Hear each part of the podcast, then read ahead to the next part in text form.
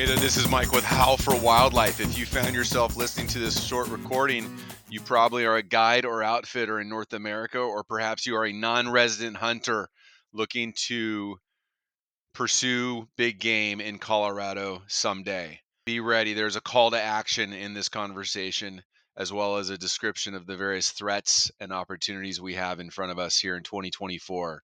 Big game hunting, mountain lion hunting, bobcat hunting, and trapping are all on the line in Colorado this year, and it will take a nationwide effort to lift ourselves above this threat and to win. This ban on mountain lion hunting and bobcat hunting hits the ballot box in November. There's a call to action. Please listen through, identify with the issue and the threat, share this with friends and colleagues and neighbors, and let's rally by supporting CRWM. Hey, folks, this is Mike with Howl for Wildlife, and I've got Dan Gates from CRWM and Jenny from Colorado Outfitters Association. Um, and this this is going to be a short call, but we really want to distill out what's going on with in Colorado with the initiative that threatens to outlaw mountain lion hunting and bobcat hunting in Colorado, and specifically with the guests today. Um, with Jenny and the Colorado Outfitters Association, it strikes me as if this initiative is successful, there's going to be a huge direct impact to the guide and outfitter community mm-hmm. and mm-hmm. and their largely non-resident um, base of of customers you know the folks mm-hmm. that that utilize guides and outfitters in Colorado for lion hunting, but also secondarily and very importantly for uh, mule deer and and even elk hunting. So mm-hmm. I'm hoping that Dan, um, can you give us a quick kind of summary of what's going on in Colorado? I think most people know, but not everybody knows. And I think what also is important is what you need to be successful? I, I, believe we can be successful, but what do you need to be successful to to uh, overcome this threat? Thanks, Mike. Appreciate it. The initiative that we're dealing with is a uh, an attempt to prohibit the harvest of mountain lions and bobcats and lynx, um, which is are federally protected in the lower 48. So so that's just that that's a that's a misnomer for anybody that reads that if they look at the language. Uh, but we're in the middle of a, a uh, signature gathering process that the proponents are, are doing at, at this point, uh, trying to gather the signatures to be able to get it on the ballot. We've already previously fought all measures that we could possibly have from the first part of October up until January 31st um, to go through the Secretary of State and legislative councils and the Supreme Court. And what we're dealing with right now is the legal process and the steps that that um, proponents of different measures have to go through um, and cross the T's and dot their I's to make sure that they adhere to all the statutory regulations and components of being able to, to put a ballot initiative together to where the voters of the state of Colorado uh, can actually get it on for this November, on November 5th. And what I'd like to say is that, you know, there's 20, 26 other states that have these type of issues that are available to the general public entities, private agencies, um, organizations that they can go through these steps as well. And while all states might differ a little bit, anybody who's listening to these discussions, whether it's between us or me on a different podcast or just different messages out there, they need to pay specific attention to what happens in Colorado and how that translates in on how it could be interpreted into their state Mm-hmm. The statutory language and definition of what they're trying to in, to, to instill uh, has to do with intentionally killing, wounding, stalking, entrapping, or pursuing a mountain lion or a bobcat. And even though it says lynx, we're not going to get into the lynx, but I want to mm-hmm. make sure that people understand. That could be translated into statutory language, not only federally, uh, but but across state lines, you know, in other states as well. So, so what happens here could set a precedent and be played out at so many other levels. Not to mention the fact that it doesn't have to be about mountain lions and bobcats. It could be about a variety of other species, depending on who wants to erase one little word and put some other word in there. So yeah. they're in the signature gathering process. we're done with the legal challenges on the forefront of this.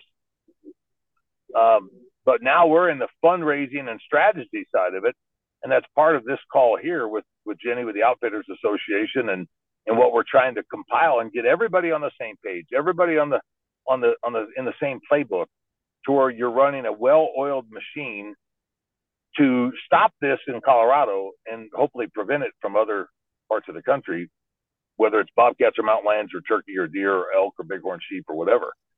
And yeah. um, I'm glad to have this conversation because I think it's important from an economic standpoint, from a management standpoint, from a livelihood standpoint, uh, a logistical standpoint, a North American model standpoint.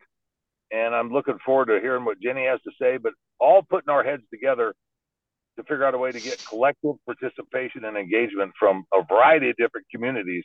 But in this conversation, specifically the outfitters and guides from around the country.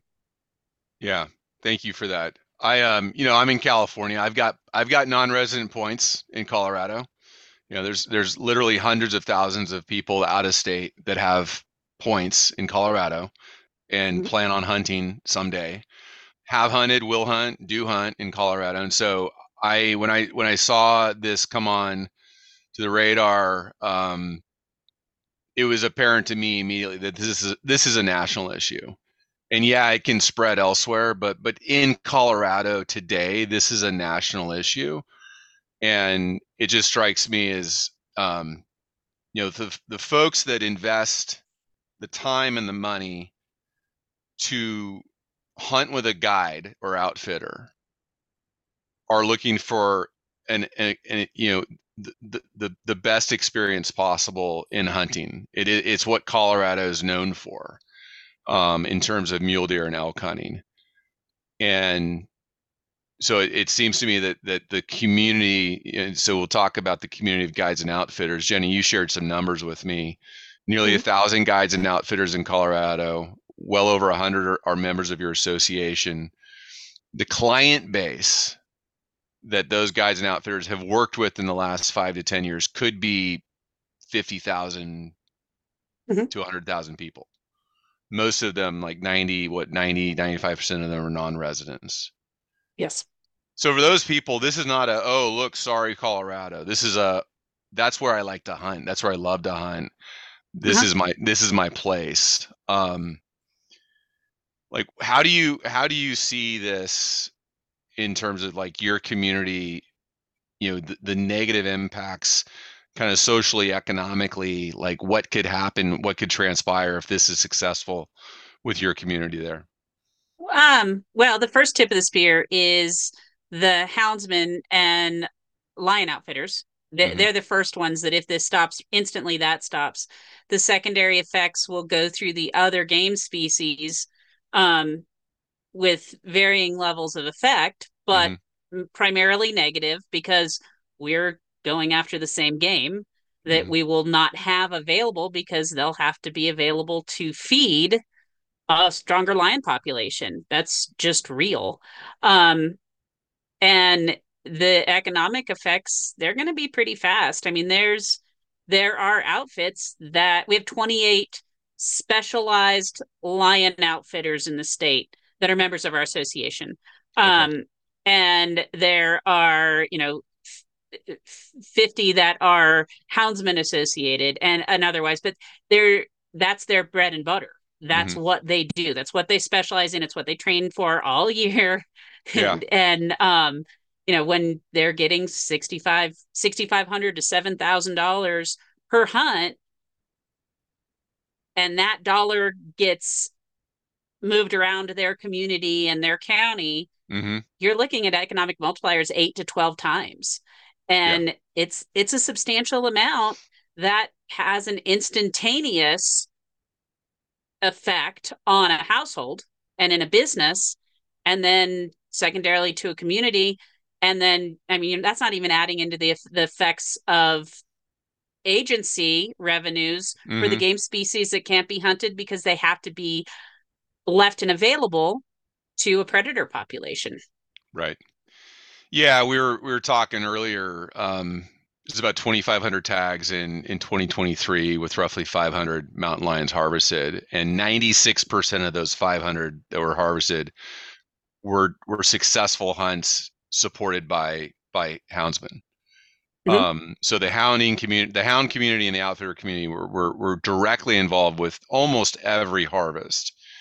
Yeah. Um, and you mentioned that 74% of the non-residents that come in and hunt and pay almost $400 a tag yes. um, are are are going guided. And mm-hmm. so the economic impact like you said the multipliers through those communities is huge. Um, i i'm not a biologist but i'll play one for a minute. Um, just back of the napkin math you know 500 mountain lion a year five years out that's 2500 mountain lions that aren't taken off the landscape aren't aren't mm-hmm. part of the management program. And assuming some offspring from those 2500 you know, we're talking maybe 3,000 net new mountain lions on the landscape five years mm-hmm. from now. And they've got it, and they're going to eat, th- say, 30 to 40 deer a year. Mm-hmm. Um, that's over 100,000 deer that are dying in Colorado five years from now that aren't dying today. So it seems like the you know you you have to it, it's a it's a very clear picture that tag sales are going to go down, hunter success is going to go down, guided out guide and outfitter use is going to go down.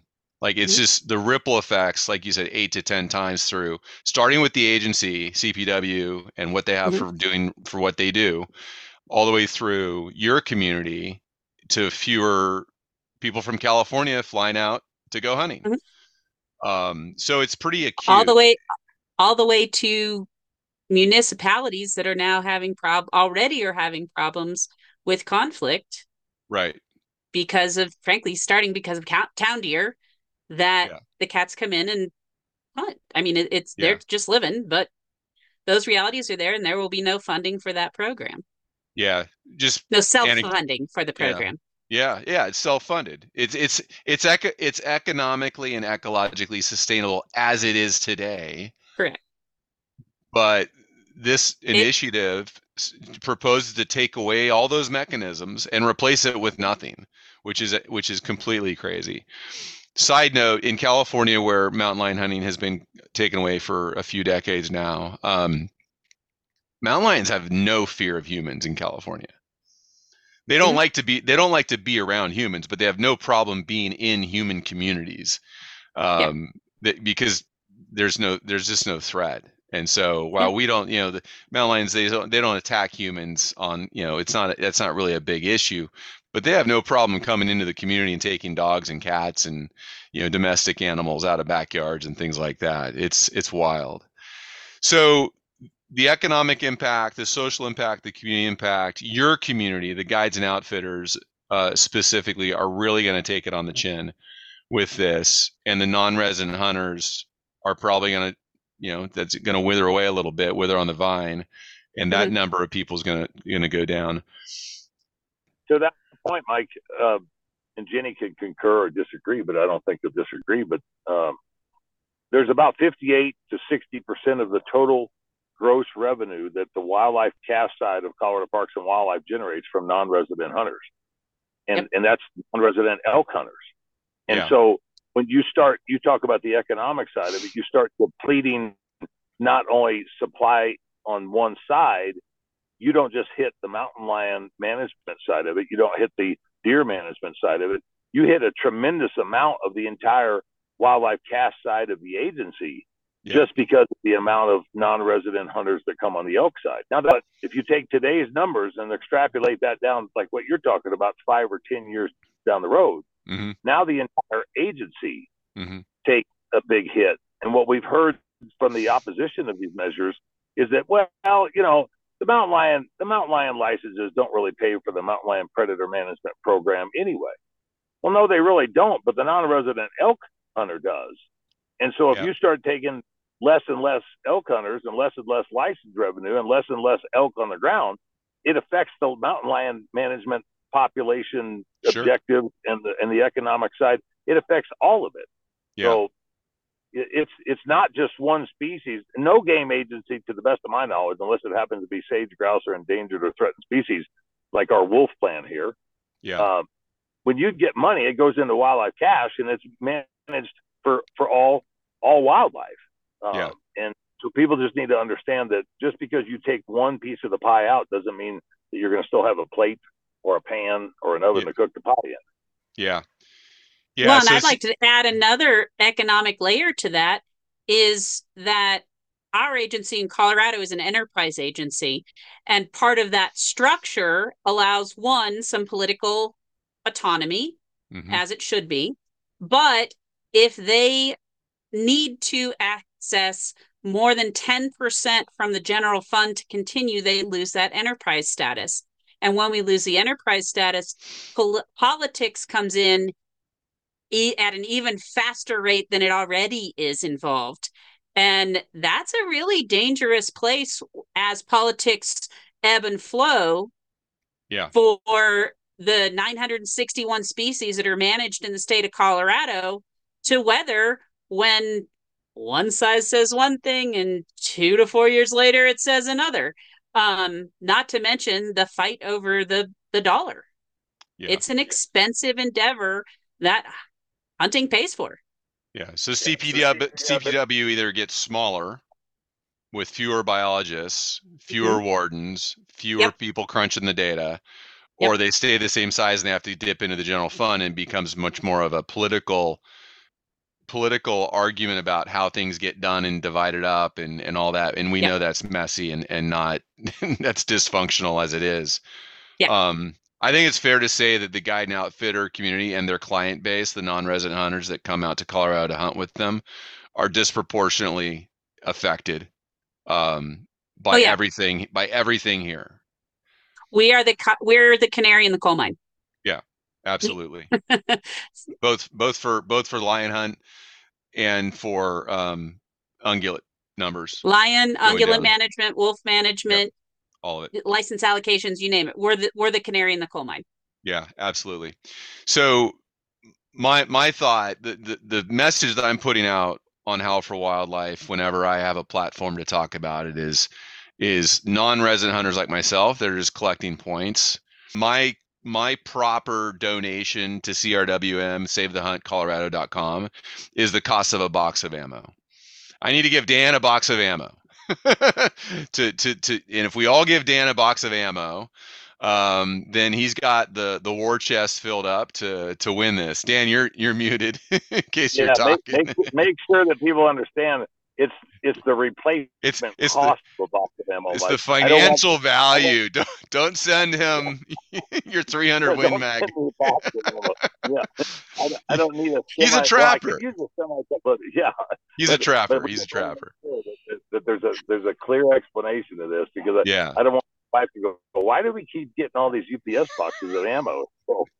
Whether whether you're a waterfowler and your your waterfowl, you know, your shotgun shells are 32 bucks a, a box, or you're you're hunting with a with a, with a cannon and it's you know you're spending 100 bucks a, a box for your ammo. To me, that's the that's the equivalent. Um, so Yeah. for for me, the call to action, and that's to everybody. Uh, for me, the the call to action to the guide and outfitter community is is to make the uncomfortable ask um, but make the ask to your client base to make you know talk to your client base make sure that the folks that have hunted with you have hunts on the books for a year or two from now you know make sure your client base knows what's going on and what this really means and that we can win this is not going to go down the drain the way you know this is not going to go the way that the, the, the wolf vote went. The wolf vote if if we were if you're voting against the wolf introduction you only lost by 1% like the vote was literally 1% off. It was 49 to 51 so that was very close. And dan you can talk to the momentum that you've got already in terms of fundraising in terms of community grassroots ngos you know industry stepping up so i think there's momentum here and I think there's a strategy that says we can win if we all get you that equivalent box of ammo. No, you're exactly right, and and I, I want to emphasize that the grassroots side of what we've been able to accomplish over the course of the last four months since these initiatives were first um, dropped uh, and and and how we had to enact, engage, motivate, and and uh, you know build build our plan of action. And we already had a war chest that was created for such things on the on the front side of it. But we didn't have a war chest prepared. I don't think anybody has a war chest prepared for the long 14 or 15 month battle that you would have to engage in in this process, right. especially with the unlimited resources that the opposition normally has with the Humane Society of the United States and Wild Earth Guardians and you know all the all the names that we probably you know dream about in our sleep and try to figure out how we can circumvent. Um, yeah. But you know the from from an alligator trapper and hunter in Florida to to industry leaders from uh, the the Kuius and the Kifarus and and then you get into the you know the the Hornadys and the Noslers and the Quiet Cats and the Yetis mm-hmm. and uh, Stone Glacier and uh, Montana Knife, uh, big industry guys that are really building up a track record not only for us but to help get other industry partners on board as well. And then you get into the NGO side of things, the the Rocky Mountain Elk Foundation, the Safari Club International, Muley Fanatics, uh, you know, groups like Jenny's with the Colorado Outfitters Association. This is not a one-off where we're saying, "Hey, we're just kind of trying to get our stuff together and and see what we can come up with." Yeah. This is something that was created in such a monumental, admirable fashion over the course of the last, you know, 14 or 15 weeks already. That I could just tell you that I didn't think that we'd be this far along in the process. I think that one of the things that I'm going to say industry wide and hopefully definitely statewide, hopefully nationally and internationally, which this fight is drawing attention, um, is we learned so much from the wolf. And uh, all hats off to my good friend Dan Gates because he's kicking ass and taking names and he yeah. took point and he did it well and well thought out and we need to help fund that because yeah. that process and the process that we learned during the wolf fight and the wolf loss was phenomenal mm. and those tools are in place and functioning and starting to take off but they take an incredible amount of funding that I think kind of normally we're not necessarily used to doing. Um, you know, you it, it, as an individual hunter, we're used to uh, putting into our different associations, buying a couple new pieces of gear a, a year, this, that, and the other. Um, but collectively, we're not used to putting all the pennies in the same pot. And as outfitters, certainly, we need to put those pennies in the pot because we can't do it on our own.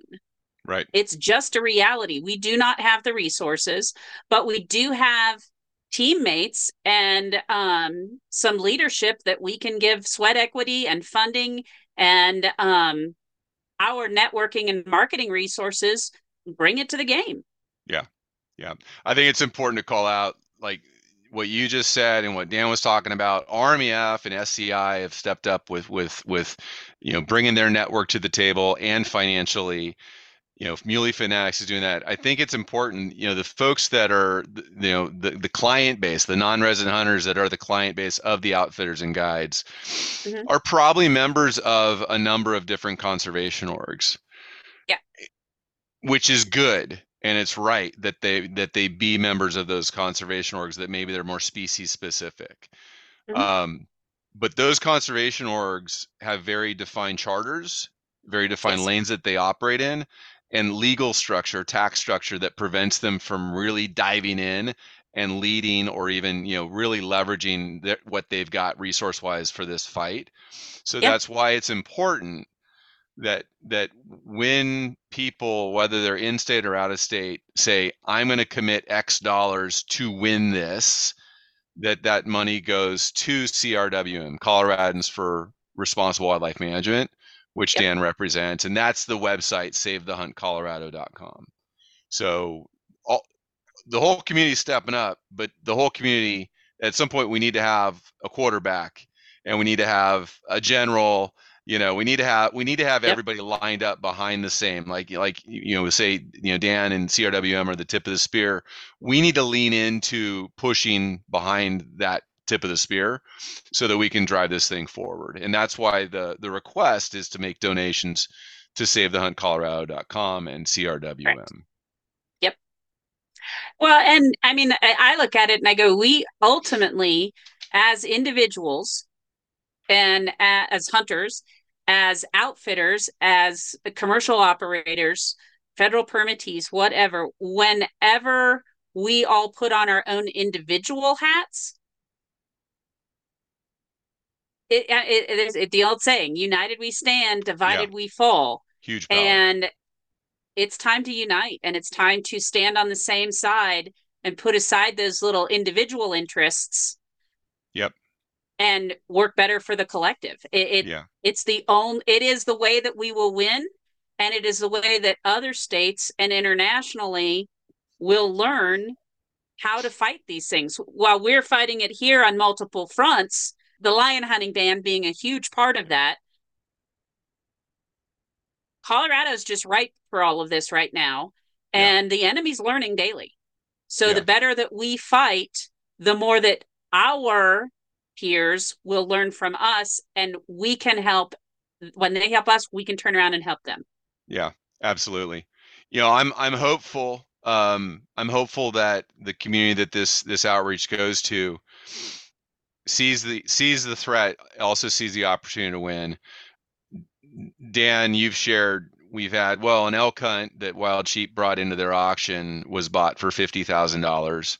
There's a fifty thousand dollar donation. I know based on what you've talked about, there's been some six figure donations. There's been five figure donations.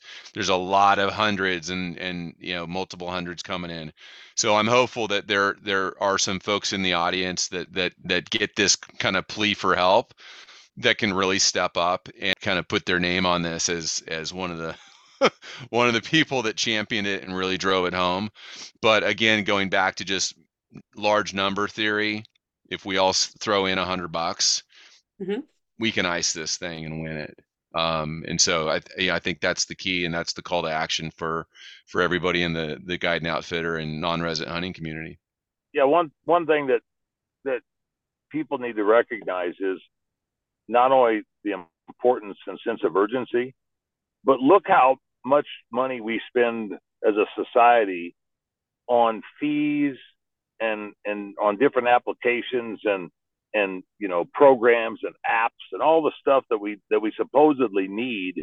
And I would I would urge everybody to look hard at what they do for hunting and for conservation and for sustainability and perpetuity of the North American model of wildlife conservation and and help us stop the devil at the door here because then it's a lot easier for us to then turn around and help stop other states or other issues when it moves into Yep. the next level in 2025 and 2026 or, or whatever. The reason the reason that the animal rights extremist community has been so successful historically is because they prepare to take things away wholeheartedly, straight across the board on every single level throughout the country. It's just that they're very strategic in where they go and what they do. The reason when we formulated CRWM back in 2017 is a 501c4, and I want I want to preface this with with the statement of we are the only organization in the state of Colorado that has full time lobbying representation on the state capitol Yep. for sportsmen and women and conservation issues. We're the Yep. only one. We we have partners that help support that. But as you mentioned, most of those are 501c3s, maybe sixes or sevens. They can't do what a C4 can. And when we formulated the C4, it, it allowed us to do many more broad things. And it's not just advocacy, it's also education as well. And then mm-hmm. it stepped into a, a level of, of defeating and defending, you know, what you stand for and then stopping the opposition for turnaround and coming back at you.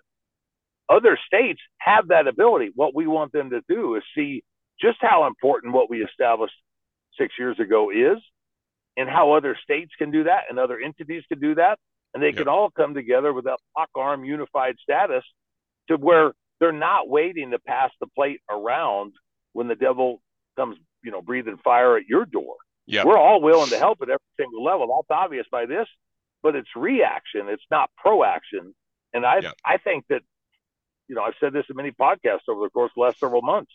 Proaction, proactiveness of what we do on the landscape is going to be our best method of defense in the future. And I'm not talking about Colorado. I'm talking about every state that has these issues that they're going to have to deal with.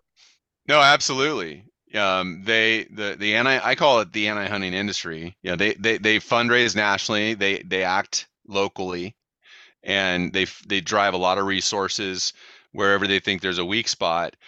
Um, the more they start to realize that what they thought was going to cost them two million cost them ten, the more it cost they thought it would cost them ten is going to cost them fifty. They're, they are they are an industry. Like they pursue this as an industry and the more Mhm. they realize that oh there's a hard wall. I can't go there. There's a hard wall over here. Oh wait. Like the hunting community the wildlife management conservation community the outdoors angling community has stepped up and coalesced together and now has a united front. The fight is a national fight um, because i think we're, we're all colorado hunters at some point um, and or this fight is coming to our state at some point. Yeah. So we we need to we need to stop it here. And I really appreciate both of you what you're doing, and Jenny what you do as a leader with with the Outfitters Association and the willingness to to make sure that they get the they get the understanding of what's happening, and and hopefully they can really rally their um, rally their base because I think that non-resident hunter is the solution to making this thing a success on our side. I, I I I couldn't agree more. And I think that really what what's happening here and what we're working on and witnessing Mhm. is a blueprint that will be used successfully nationwide and and internationally. And and Mike, let me throw this in too that that there's so many outfitters that are cross state.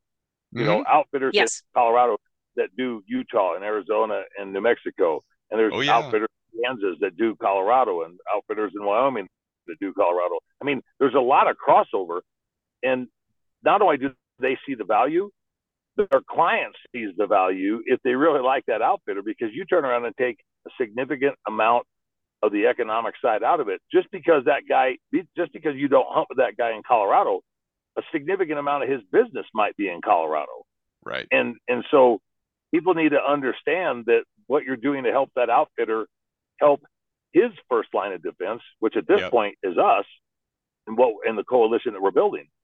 And so even if a guy says well yeah I know Joe he guides in Colorado but I don't hunt in Colorado. I, I hunt in his Nebraska ranch. I hunt at the Kansas ranch yeah, but he's going to charge you more inevitably if he's going to stay in business if he can't hunt Colorado Well, anymore. if he's going to stay so- in business, that and that's the that's the crux of it. If he's going to stay in business, if they're going to be able to continue continue operating the way they do.